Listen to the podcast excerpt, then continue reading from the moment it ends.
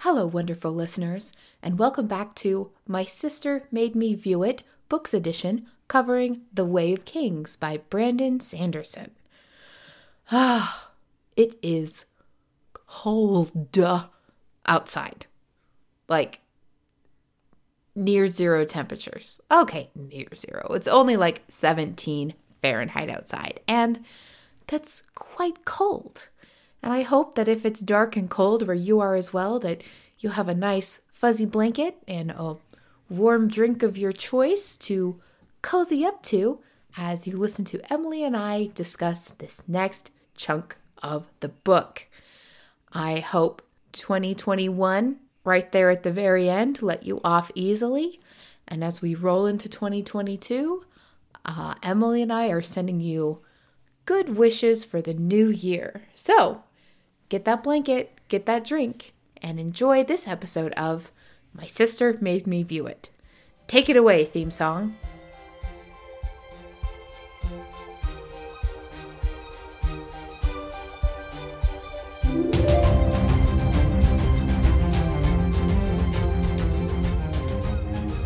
Hello, everyone, and welcome. Today we are covering The Way of Kings by Brandon Sanderson, chapters 37, 38, 39, and 40.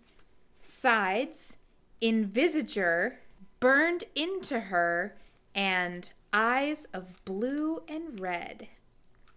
Eyes of Red and Blue.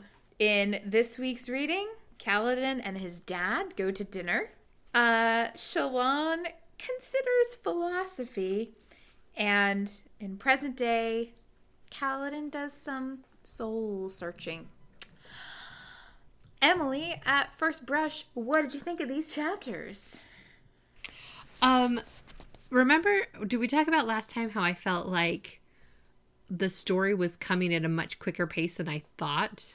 Where I was just like, I didn't think that she would steal the Oh, the yes, Soulcaster so yes. soon and that sort of thing, and so I felt like this was a brief respite because, quote unquote, nothing happens. Like the big action has been taken in the mm-hmm. previous chapters, and now the characters are kind of like taking it in and figuring out what to do next and which i i enjoyed because sometimes in order to move plot along you just make stuff happen and then like oh because of this this has to happen next and i liked the brief moment of like okay let's let's like look at the consequences of what we just did mm-hmm.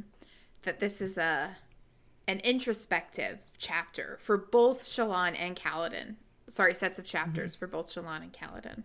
we learned what cremlings look like and i was really grossed out by it So, Emily, I need you to think back to, and again, I'm not condoning animal abuse, but does this make the scene with non Balat, non Balat, now I'm only saying it the weird way you said it.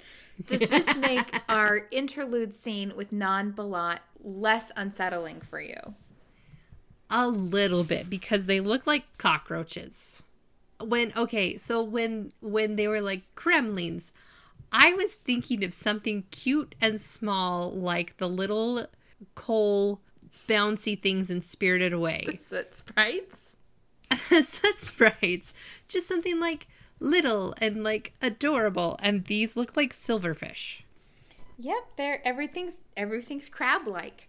Um It's gross. and Ew, I was just thinking of like what the antenna would feel like if it like brushed past your leg. Ah! Yeah, uh, they don't have a lot of cute and cuddly critters out here because they all need to be animals that can survive a high storm. We have an illustration to start these up. This will be, uh, it's an illustration of the gardens that Shallan will be in during her chapter. So this is a, another page out of, you know, Shallan's sketchbook. It looks like it looks like Ariel's underwater home from Little Mermaid. Atlantica. Atlantica. uh, where it's got this really cool illustration of shale bark and some of the little critters that she sees and, and we'll we'll go more into her journey into naturalism studies. But first we have a flashback chapter about Kaladin and his family. And they're not doing too good right now. They are not because as you guys recall, the new Bright Lord has heavily suggested that the people not pay Kaladin's dad for anything he does for them. So they have kind of been reduced to eating whatever they can grow, which I don't know exactly where they're located, but it doesn't seem like there's a lot of dirt with high storms. And so life is very difficult at this moment. Yeah. And it's uh we open with Kaladin is helping peel basically these really sticky kind of tubers for uh for dinner that his mom's making stew out of. And they're having a conversation about spren. Emily, what did you think? What did you learn about spren? That everything has spren. Um that even in the long route, like his mom is teaching them about um kind of like the colors of the wind sort of a thing where like everything has a spirit, has a name. And and as they they cut it up and Kaladin does that that thing that very um what's the word I'm looking for? Teenage. That very literal thing that teenage boys do of like, oh really? Really? Even dung has spren in it? Really? And his younger brother thinks it's just hilarious and his mom's like, listen, Tien has a very special rock he's showing everyone. Uh, that the the light is different, you know, which which direction it hits from it. But uh, Cal finds a way to excuse himself from the conversation, saying he's gonna, oh, I I should go wash these off. When what he's really doing is he knows his dad has accepted a dinner invitation from Bright Lord Roshone, and he's gonna go with his dad to dinner. Mm-hmm. His dad's like, it's not going to be a good thing. Like, you really don't want to come. And Kaladin's like, if you don't want me, I'll go. But they go together in a very fancy, like, red velvet lined carriage. And It is though uh, the uh, the second best carriage. It's not Roshone's fanciest. He's sending like a really cruddy carriage to to bring Oh. them. Uh, but for Cal, it's definitely the only and nicest one he's ever been in. Um, this is a really good, I think, world building chapter. They talk about how beautiful the grounds are um, and all the different kinds of rock buds, exotic plants, vines that Bright Lord Roshone has has planted. And Kaladin kind of makes the observation that this Bright Lord is really beautifying only his space and like only his grounds, and that he doesn't care much about the town at all. and you said this was kind of about six months after Gavilar dies. Yeah. We we thought maybe. I'm interested in politically what is going on. Uh, They don't really mention it. This is mostly a showdown between Lirin and Roshone. But I'm just wondering, uh, with the Vengeance Pact going on, uh, what Roshone's role is going to be in that. So, This would have okay. I'm gonna double check because I keep, I feel like I keep saying incorrect things about the timeline. But yeah, so if Kaladin is in the army five years after Gavilar died, mm-hmm. and then eight months after that, he's on the Shattered Plains, then this would be about just two months after Gavilar had died. I wonder if they even know about it yet because no one has said anything about it. There are spanreeds though. That's true. But yeah, this means that in just a few months, Cal's going to be fighting in the war. I don't like it. So, do you know what? I'm Oh. gonna, I'm going to look up. At, I'm going to see if there's a timeline online. Kaladin learned something really interesting here. He's he's talking to his dad about uh his dad actually wasn't sure that he even wanted to go see Bright Lord Roshone even though it he needed to do something and Kaladin's like, "Well, of course you had to. What else are you to do?" And Lirin's like, "We'd move." And to Cal that's just unthinkable. I mean, he's never been anywhere else. But suddenly the future is changing where cuz his dad's like, "We'd go to Carl Kharbranth. We'd go with you while you study to be a surgeon." And suddenly Kaladin's like, oh, if my family came, that wouldn't be so bad because his whole life is about to change because he was going to go off and be a surgeon by himself, you know, in this big city. And to have his family there. And he really loves his family. Like they're very, they've had to grow closer during this very difficult time. I've got a timeline. Roshone would have come out here just a few months after Gavilar had died. So, um, yep, there we go. so as they're driving up to the to the not the palace but the bright lord's mansion um Lirin is very impressed with Kaladin's reasoning and everything and he's like wow when did you grow up and Kaladin says well he doesn't say it but he thinks he's like the night we almost got robbed like that really changed his world viewpoint and I think he really he became not a man but he he grew up that night and we find out uh, the Bright Lord doesn't have the sort of uh, grasp on the city that he thinks he does because mm-hmm. the really the only way Kaladin's family has been able to not starve is people leave food out for them secretly. And his dad's like, "How do you think that we've like been eating for the last 4 months?" And the people are afraid of the Bright Lord, but they also don't want one of their own to die mm-hmm. through their own selfishness and cowardice. This whole chapter is this very delicate power dance where there are just so many subtle insults that are being thrown out there, like the second best carriage. And um, when they go in to eat, there are multiple tables set up, which means Lirin won't be dining at the same table as Lord Roshone, but he calls him out on it. Like he does not beat around the bush. He's just like, listen, he says, Surely you follow the precepts of rank closely enough to give me a place at your table. And, and, you know, Bright Lord's like, mm, yes, please join me. and Kaladin is like, we're gonna stick it to him. We're gonna, you know, we're gonna stand up for what's right, and we're gonna just show that guy who's boss. And Kaladin makes a fool of himself at dinner. Like the food's too spicy for him. Uh, he keeps like doing these little outbursts when, you know, Roshone says something that like, oh, your family must be quite destitute by now. And Kaladin's like, we get along just fine. And he like leaps to his feet and Lirin finally like sends Kaladin out of the room and sends him down to the kitchens to find a meal more suited to his tastes. And it just uh so Cal's like 15 years old at this time. And I can just imagine just how humiliating that would be is like you feel like you're one of the grown-ups and you you feel like you finally get to be part of, you know, something big and then he just gets sent out of the room like a, like a little kid. And so down in the kitchens, they they know him cuz he used to be really close friends with Laral. Laral. Emily, I would like to personally apologize to you because in between episodes you said, "Hey, can you make sure you know how the characters' names are pronounced. And in my head, I'm like, I know how to say all the characters' names Yasna, Adolin, Shallan. And then I realize you're talking about Laral, who I keep swapping back and forth of how to say it. Let's just call her Laral. Laral and Rillir, who's Roshone's son, they come in, and Roshone is like, he mean girls Kaladin. Rillir. What did I say? Roshone. He's Roshone's son. Yes. Rillir. You said that, and then oh. you said Laral and Roshone. this is what happens.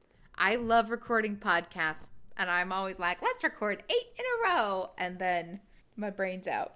But uh he tries to stand up to Rillir the way his dad stood up to Roshone. Where Rillir is like, oh, go get me food. And Kaladin's like, no, I'm not a servant. And it's like, oh, do you have a problem with servants? Do you think they're lesser than you? And Kaladin's like, no, it's just, it's not my calling to fetch you food. I'm going to be a surgeon. And Rillir's like, ugh. Kaladin's like, get your own food. And Rillir's like, mm-hmm. It's not my calling to get myself food. I'm going to be a leader. anyway, we hate this guy. Hate this guy. And Laral, she doesn't stand up for Cal. And she kind of brushes him off too and like treats him like some sort of serving boy she's never spoken to before in her life. It's mm-hmm. very sad. Yeah, and as I was reading this, because my initial hope was, oh, she's protecting him by pretending, but then I'm like, she's also 13. She cannot be that savvy at this point in her life. Mm-hmm.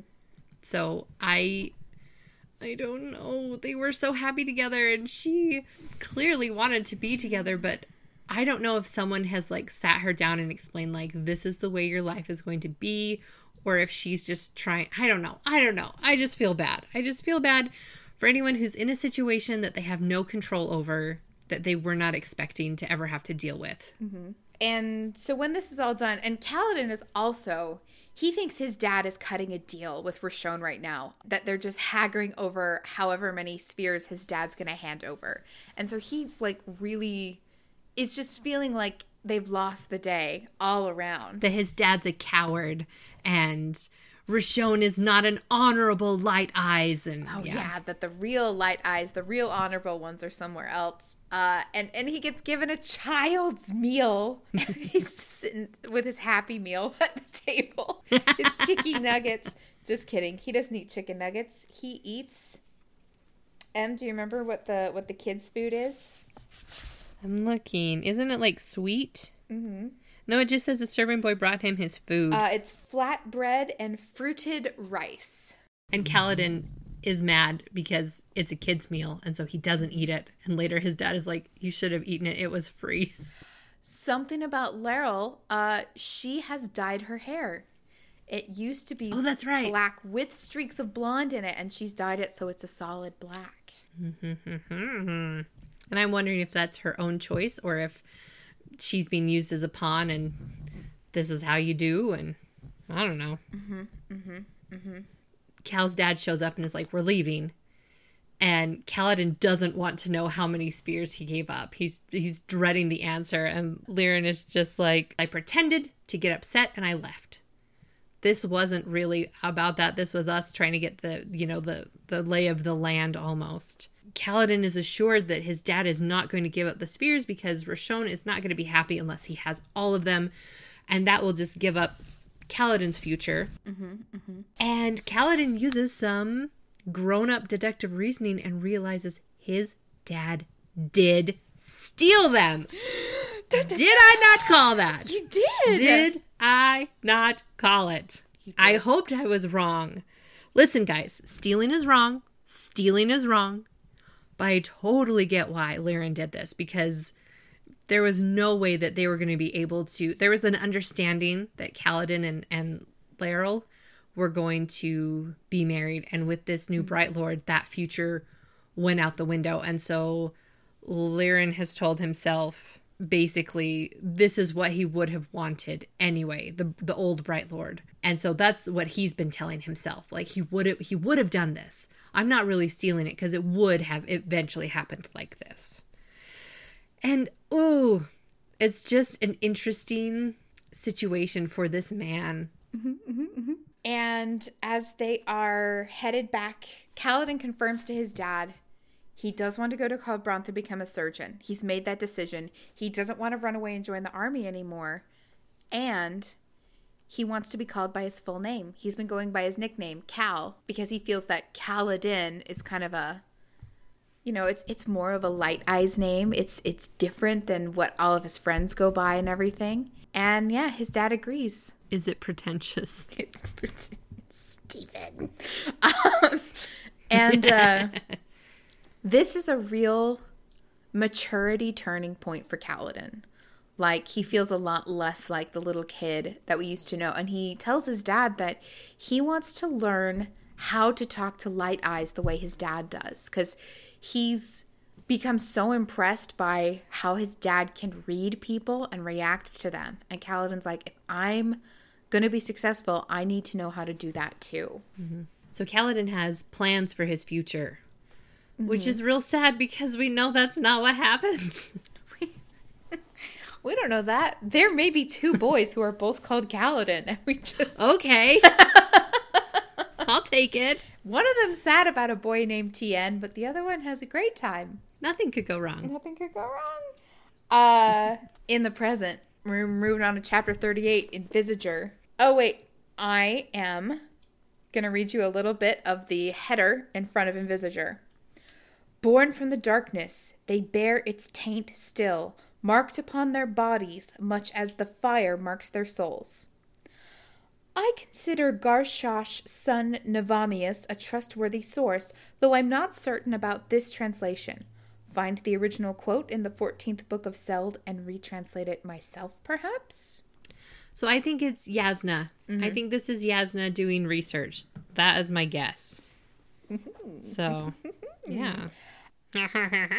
Kaladin is not doing great. He is seeing death spren. yeah, he did survive the high storm. but he is he's basically ticking off all of his injuries and is not very lucid at this point. Um, he sees these death spren closing in, and he sees Syl trying to fight them off. Oh, that's right. That's right. She's like this blazing light in the darkness. We cut to Teft's point of view. Teft seems to know something about what's going up with Kaladin. He gets the idea to uh, bring some glowing stormlight spheres to him, and uh, he makes sure that like everyone else is out of the room, and then he puts a single glowing sphere on top of Kaladin, and he sees Kaladin inhale the stormlight, and Cal starts to steam with light. Hey, Emily. Yes, Megan. Where have we seen someone do this before? Szeth. Yeah. Yes. it's Szeth, a relative of Kaladin. Uh, so Szeth is from Shinovar, Kaladin's from Alethkar. They were born But on opposite sides of the world. His mom is a transplant. We don't know anything about his grandparents. what if Szeth is his uncle and that's why you never hear. Wait, I'm getting confused about the family tree. Szeth doesn't want his dad to be spoken of because Szeth is a disappointment to his dad, but it's fine that he's a disappointment to his grandfather. Um, so your your current theory is kind of built around a Skywalker esque line of people who can do magic. Yes. Okay, we'll see. We'll see if that's how magic is passed around. Uh, please write down in your predictions that Szeth is Kaladin's uncle. Okay. Uncle, this is on for 921. Okay. Um I was wondering why does Teft do this? Because he's he doesn't share with the class everything that's going on in his mind, but he comes up to Kaladin and he's like, "Why now? Why here? After so many have watched and waited, you come here." Is it just because Kaladin's not dying? Did he notice anything about the the um spheres getting sucked out of Stormlight before this or was he just like hoping against hope that that this will work? he mentions something about the envisagers. And he'd rejected them. Yeah, the envisagers were gone, dead because of what he had done. Ooh. Wonder I wonder who the envisagers are. I do too. Who or what? Mm hmm. But yeah, he puts the spheres on Kaladin. Like he puts the spheres on Kaladin, and yeah, he Kaladin sucks the stormlight into his self, and his cuts like heal up. It it's like a power boost. Mm-hmm. Mm-hmm. He found a med pack in a video game. It's a it's a healing stem. Man, I wonder if we'll ever find anything else out more about Teft's backstory. Ah, they just give you little bits and pieces, and then I forget what happens. it's all right. You're like, well, remember this? I'm like, no. I'll be I'll be there to remind you. I'll be by your side every step of the way. Always something there to remind me. Hey, you can't sing copyrighted stuff on our stream. Only you can. So that was that was a pretty quick chapter. Um, now we're moving up For it to- being a big reveal chapter, it's very, very brief. Mm-hmm. Uh, which is unfair. now it's time for some more Shallan. Shallan. We are being so efficient this episode. We just talked for like two and a half hours about the haunting of Hill House, and like you said, there's not there's not a ton a ton of action in these chapters. We're kind of just getting uh, one or two pieces of of world building because you know we did have a few really big scenes recently, so this is this is fun. But uh, Siobhan is kind of freaking out uh, having just watched four men get murdered in front of her, doesn't seem like she's ever experienced something like this before. Not really. Uh, and she is sitting in her room with just a single red light drawing. And uh, Emily, tell us about tell us about her artwork. So we know that she has an incredible memory and she like takes a picture with her mind when she's going to do a sketch. But she didn't do that during her time with Yasna because it all happened so quickly. But she's like, even though she didn't do that, everything is just burned into her brain. She cannot forget this. And she's just like drawing stuff over and over and over. And like that is very common after a traumatic thing is it goes through your brain over and over and over. And you've got to somehow break the cycle because if you don't, things are just bad. Not great. Not good at all, my friend. Um, Not good. and she is Oh, really quick, really quick. Um she's having a hard time, but she's still thinking about she's like, well, logically Yasna's like logic did not condemn Yasna.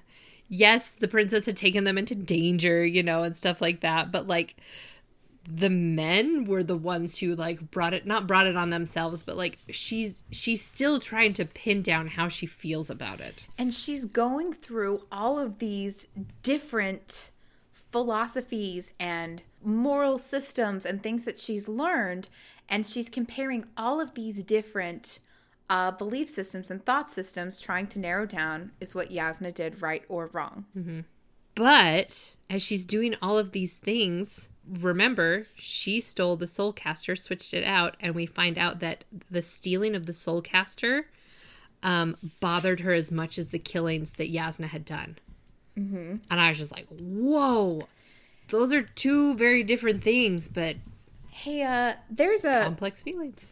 there's a moment where she starts drawing something that's not what happened in the alleyway Oh, wait, I don't remember that part. it's uh top of 696 Oh, that's right. That's right. Um, okay, I'm going to read this little bit just because she's drawing something, but it's not what happened in the alleyway. Uh, there's a very lavishly decorated room, swords on the walls, dining table with a half eaten meal, and a dead man in fine clothing lying face first on the floor, blood pooling around him. And so this has happened before where she has drawn things that aren't really there. And this is really freaking her out because something, she's just like, something's wrong and she wants to get out and get away and just leave this all behind. But I, okay, this is me going off on crazy, crazy town tangents. Um, I feel like drawing is her calling, but I feel like someone is using her as a medium to get a message across. Like they're either on another plane of existence or she somehow tapped into something and they want her to draw these things and they're trying to give her clues and hints, but not in a very helpful way. Ah, hmm. Going along with that theory of yours, there is a character we haven't seen for a while that also is getting messages from someone in an unclear way. Do you think this could be do you think this could be connected at all with what Dalinar's going You- through? You know what? I think it'd be great because it would give him and his future daughter in law something to bond over. Right, because uh, you ship uh, Adolin and Shallan, who are hundreds and hundreds of miles apart. But you know what? Uh, They'd be pulled together by destiny. it's no, it's no barrier for love. Don't know this person even exists. Not a big deal. Um, thankfully, her little downward spiral is interrupted uh, because one of her spanreeds is flashing. Yes, and the the maid has brought it to her, which I thought that like it had to be at a fixed point, but I guess you can take your spanreed anywhere and use it anywhere. I thought it had to be in like a very specific place that was like connected. So it needs to be in a specific place to write. So so pretty much it's Okay. it's got a notification flashing that someone wants to talk to her. It mm-hmm. has to be affixed in a specific place in order to actually write. Uh, this is more like her phone is ringing, but she can't answer it unless it's plugged into the writing desk that that she has. Got it. And it is her brother. And um the very first thing he asks her is in code. Everyone is very careful about like making sure I mean that's a good thing because they're trying to, you know, steal the soulcaster from the basically the second in line to the throne, you know. Uh, no, Yasna's older. Uh, but Elhokar gets the throne because it passes from father to son. Well, uh, that makes sense. I, uh, I don't know why I'm so disappointed about that. or, do you know what? Do you know what? We don't know that. It hasn't been stated in this book. I mean, it's possible that Yasna was in line for the throne and turned it down. We don't know. That's true. That's true. I feel like that is the more likely scenario because she is more interested in pure truth and knowledge rather than like taking care of other people's problems. Mm-hmm. Mm-hmm. When I say taking care of other people's problems, I'm just like envisioning like her sitting on the throne and people coming to her with their complaints, and she's like, "I'd rather be at the library." They're being very careful, Shallan and her brother, uh, making sure that no one is listening or no one's around. And she tells him, Hey, guess what? I have the thing. And he is just so relieved. And he's like, Great, when are you going to get here? And she's like, Uh, haven't left yet. And she is, she's getting herself, she's really dug herself into a hole because, on the one hand, if she just leaves and then Jasnah suddenly finds out, Hey, my soul caster doesn't work.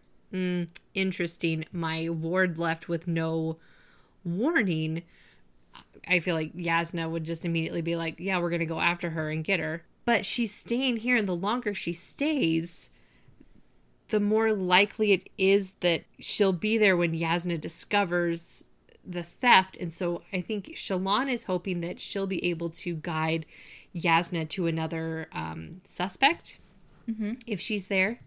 Oh, earlier um, it talked about where she keeps the soulcaster, which I believe is in her safe pouch. She had it in a secret compartment in her trunk and she decides to keep it in her safe pouch instead.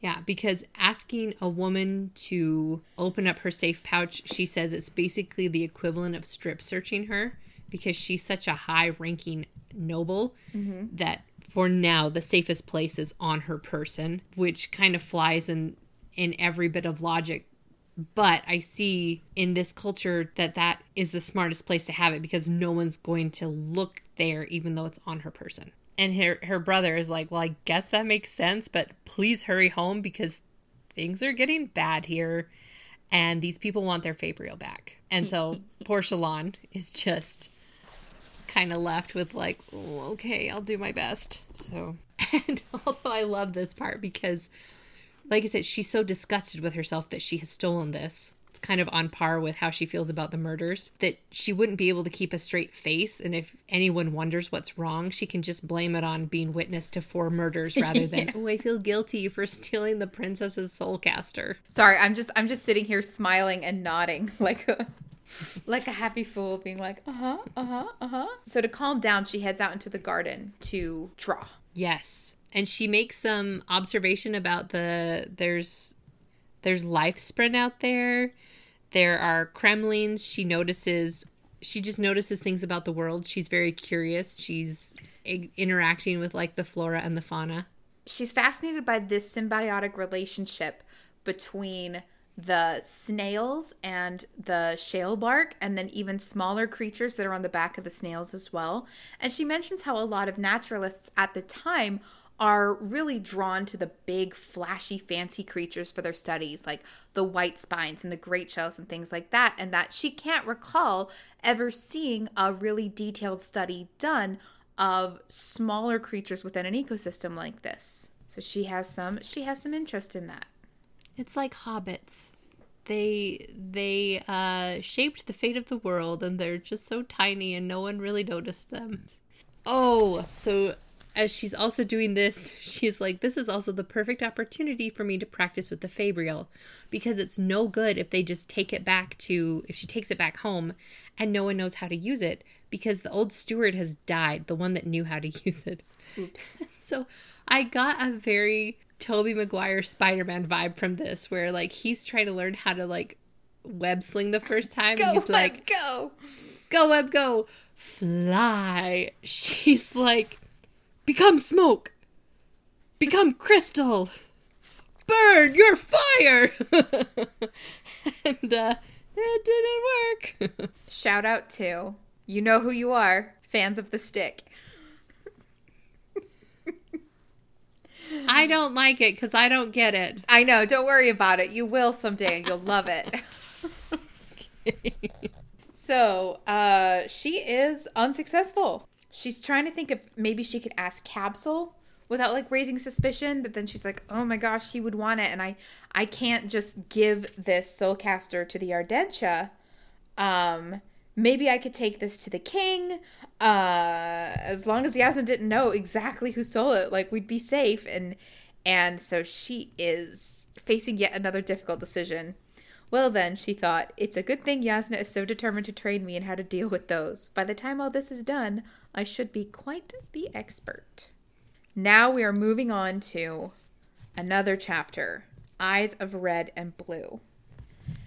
Uh, it's a Kaladin chapter, and I want to take a minute before we start this to talk about an aspect of Kaladin's character we haven't really delved into yet. One of the things I really love about this character and how Brandon approached them is Kaladin is neurodivergent. He has chronic depression in a world that doesn't understand what that means. He has like clinical chronic depression. Clearly, he's not going to therapy for it uh, because our like our world's understanding of like therapy and dealing with mental illness and stuff they've got no context for this like in this world and so there are times where it's not that he's just moody or he's just, to quote the office isn't that a fancy word for being bummed out no the actual hormonal chemistry of his brain is sending his mood into a nosedive and he like can't pull himself out of it.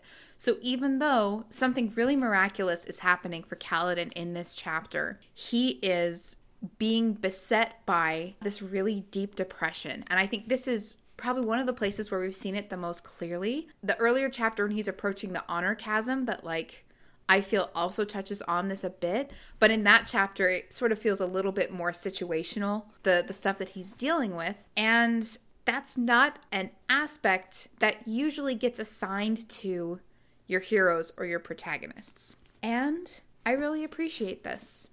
Emily, what did you what did you think of this chapter, Eyes of Red and Blue? Um, they're okay.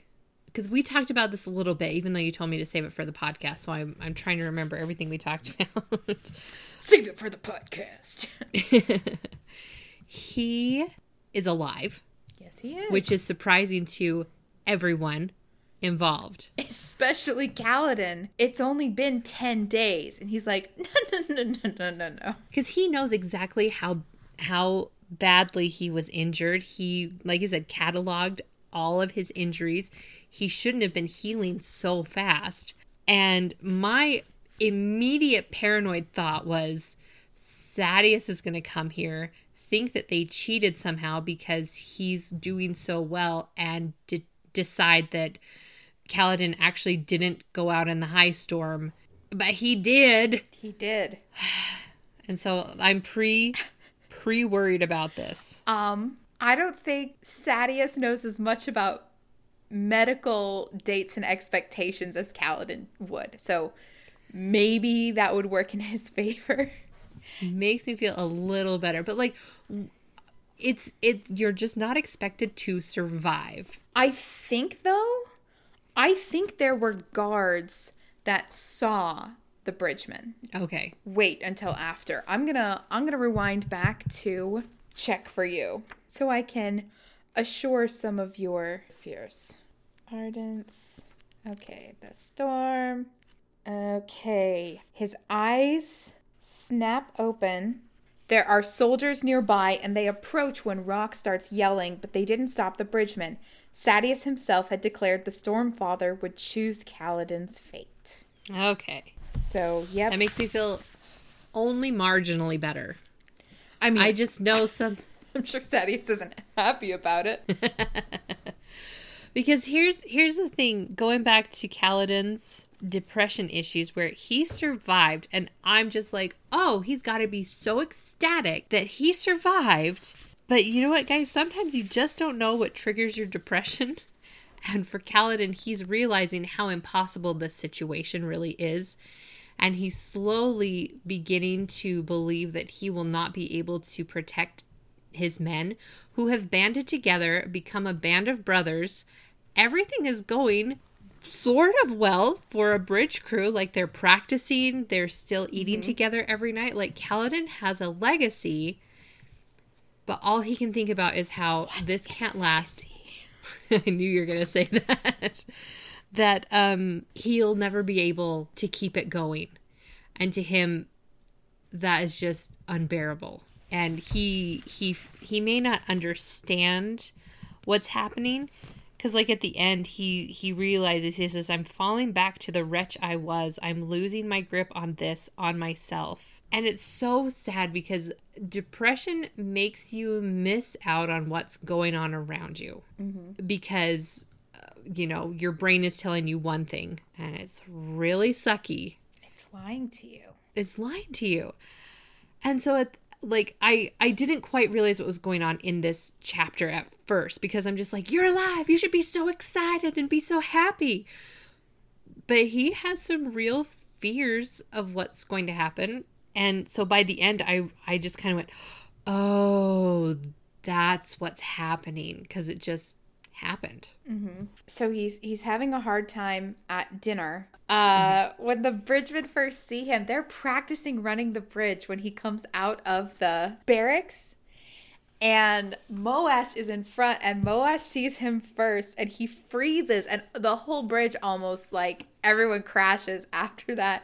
I was reading this out loud to you, and you were mad at Moash. I was. He's such a Ugh. Emily, he was so excited to see Kaladin alive. They're Listen, all so happy. I know, but I feel like Moash's is more out of guilt than anything else.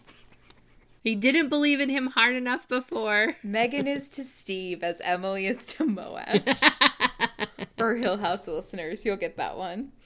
Um, and I'll tell you guys too, I don't like Steve from watching Hill House. it's not a secret. And uh, they are going on a bridge run, and they're like, and Kaladin's like, I'll help. And they're like, absolutely not. Like, what would you say if it was one of us who's just been in bed with fevers for a week and a half? And he's like, okay, I'll help. Uh, I'll help Lopen carry the water. And he's, this time he's watching the battle. He's really like paying attention because something he can't get out of his mind is what Lamaril said about how bridgemen aren't supposed to survive. And we know from a conversation that a really cold conversation that Dalinar and Sadeas had way back in part two that oh yeah the bridgemen are bait but now Kaladin is putting the pieces together and realizing it's expensive to equip and train soldiers and any arrow that kills a bridgeman spares a soldier and Kaladin realizes that oh my gosh we're all gonna die like, it's literally only a matter of time. They will keep killing us in order to spare the more important people because the Parshendi haven't figured out that there are different values assigned to the different members of the army. Mm-hmm. That's why Sadeas always brings more bridges than he needs. That's why there's like so many bridgemen, and that's why the bridgemen are left so exposed. And then there was something else that is interesting where Cal- that Kaladin observes while they are fighting, and it is the tactics of how the Alethi fight versus how the Parshendi fight.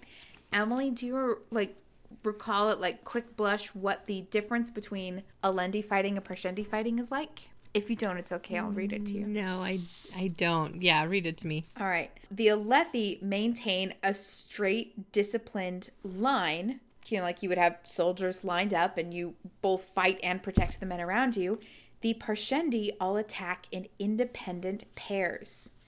So the Alethi have the superior technique and tactics, but each of the Parshendi is superior in strength, and their skill with like the axes is formidable. And so once the Alethi have a strong foothold, they usually have a victory. So the Parshendi have the advantage in the terrain because they don't need bridges. They can jump from plateau to plateau and they're a lot more mobile because they fight in these pairs. Got it. So, uh, and so Kaladin concludes from this that the Parshendis haven't fought in a large scale battle before this war, that they're used to smaller skirmishes, perhaps against other villages or clans. So Kaladin's putting some pieces together. there is a bridge crew dinner scene that follows. That's just wonderful. Emily, what happens at dinner that night? I loved it. I loved it so much, but I was also very confused. So just here we go. Um, the men have all banded together and they've brought the rock, not the rock, they've brought Rock a gift because he is the one who cooks every night and basically like provides for all of them. And so they've bought him a razor so he can shave. Because he complains about his beard all the time. And also a mirror, soap, and a leather strap to sharpen it. And Rock just like gets up and he's like, the food is ready. And he just leaves. And everyone's like, did we like make a mistake? Uh, and they apologize for not getting Khaled and everything because they're like, we did not think you would wake up. and I didn't realize he was a ginger. I was literally picturing Dwayne the Rock Johnson as this character the just, whole time. Just picture Dwayne the Rock Johnson with red hair. So weird. Anyways, it's just they have truly become this group of friends. And I think that's one of the things that really hits Kaladin is because he's come to all of these realizations today while he's still recovering and susceptible to all sorts of, you know, brain lies that this sort of beautiful thing can't continue forever because everyone's going to be gone soon. Mm-hmm. Everybody like jumps up to get food. Kaladin starts talking to one of the other bridgemen, Sigzil. Mm-hmm. Sigzil was the one who kind of pointed out some strategies on the battlefield earlier that day. Mm-hmm. And Kaladin's kind of picking up that that Sigzil is an educated man. Mm-hmm. And Sigzil, uh, they have this interesting conversation that's got a little bit of a language barrier to it because uh, Sigzil, you know, is talking to Kaladin. Is like, yeah, the men think that you're a light eyes, and Kaladin's like, my eyes are dark, and Sigzil's like, okay, uh, I got this wrong. They think that you're noble. I mean, in other in other countries and other nations, there's a different word for it. It's not based on eye color. And Kaladin's like, well, that's just weird. Uh, so I've been re-listening to our early episodes today because Emily's getting them edited and they sound awesome. And when you first learned about the caste system, about the light eyes and the dark eyes, you were like, one, that's absolutely unfair. And two, you were interested to know, is this true for the whole world or just where Kaladin's from? And I can tell you now, it's just from the uh, the region of the world where Kaladin is from. That apparently there are other civilizations out there that uh, their social hierarchy is not based on eye color so Kaladin talks more with Sigzil, and they both have come to the understanding that these people will die. And Sigzil starts talking about someone called the Marabethians. Mara Marabethians? Yeah, Marabethians. Yeah.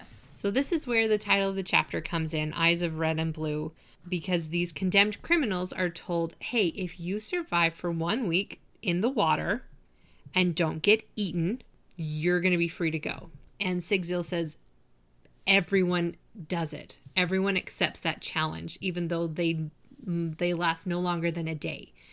It's because they need that hope. Um, I don't know why why they started talking about it. Um. Oh, it, here, sorry, I got it. Sigzil is just like, listen, you do a good work. At first, I hated you for lying to the men, but I have come to see that false hope makes them happy. What you do is like giving medicine to a sick man to ease his pain until he dies. Now these men can spend their last days in laughter. You are a healer indeed, Kaladin Stormblessed. And that's the first time he gets called Stormblessed.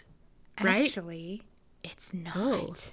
Oh. oh. His old spear squad at the very beginning when we meet Cenn and we meet Dallet, they call him Kaladin Stormblessed there as well. oh, has he already been out in a high storm? How on earth did that name carry on? Huh. I wonder. I mean, uh, that that is that a coincidence? A coinky dink? Probably. I bet. I bet Brandon just didn't notice it. Elder Stormblast. Um. So, real quick thing about Sigzil. I want you to put a pin in Sigzil's backstory, and I want you to write a question in your notebook. All right. Who was Sigzil's master? Oh, that's right. Mm-hmm. Because he gives a few little tidbits about himself. Mm-hmm. And Kaladin's like, Oh, did you kill your master? And he's like, Nope. Yeah. What exactly happens there? Hold on. I didn't do a very good job at that. Okay, it's uh they they mention it about halfway through page 718. Can you believe we're all the way on page 718? No, it's crazy. So Kaladin's like, Are you a murderer? And he's like, Well, the guy's not dead. And Kaladin was like, Was it your master? And he's like, Nope. And that's really all that he says That's it, about it. yeah. He won't go into any more detail. But yeah, that's that's the chapter is Kaladin realizing the precipice he's on leads nowhere but down. And this brings us to the end of this week's reading with uh, Kaladin saying, I'm falling back to the wretch I was. I'm losing my grip on this, on myself. He couldn't carry the hopes of all the bridgemen. He just wasn't strong enough. Not a very high scoring afternoon on Kaladin's good day, bad day sliding scale. Nope. And Emily, I'm going to give you the chapter titles for next week. We're going to be re. Uh, I want. I want us to read farther than we've ever read before. I shouldn't. But this was like this was like a shorter episode. How do you feel about reading 80 pages instead of No, no. I love this book, but I I want to talk about quality, not quantity. so good. Okay, then we'll read. We'll read just fifty pages like peasants.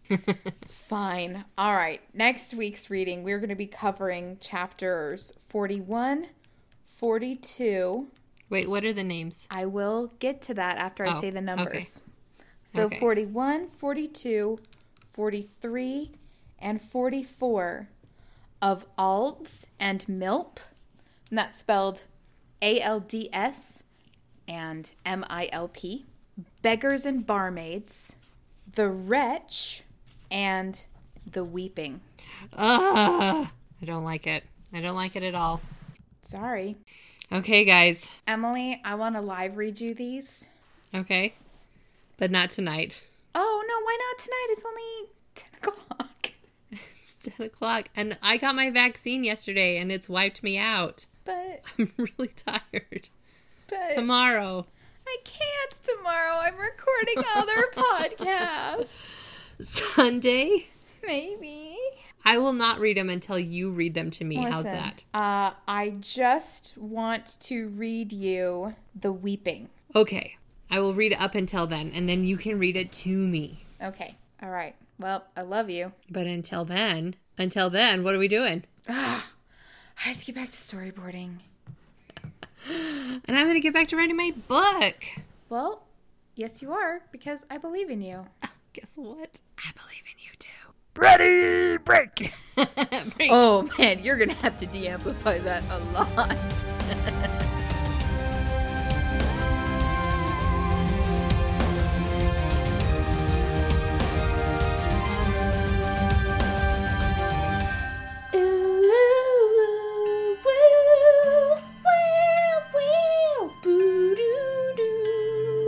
Ah, thus endeth another episode. A huge thanks to Michael Biancardi for the use of his song A Passing Storm in our intro and outro. Thank you so much for listening to our Way of Kings episode. Tune in next week, Thursday, January 13th, for our next Roswell episode. And then we'll be back the Thursday after that, January 20th, with another Way of Kings. I hope this first month of 2022 is better than the first month of 2021. And do you know what? You'll make it better. You want to know why? because I believe in you.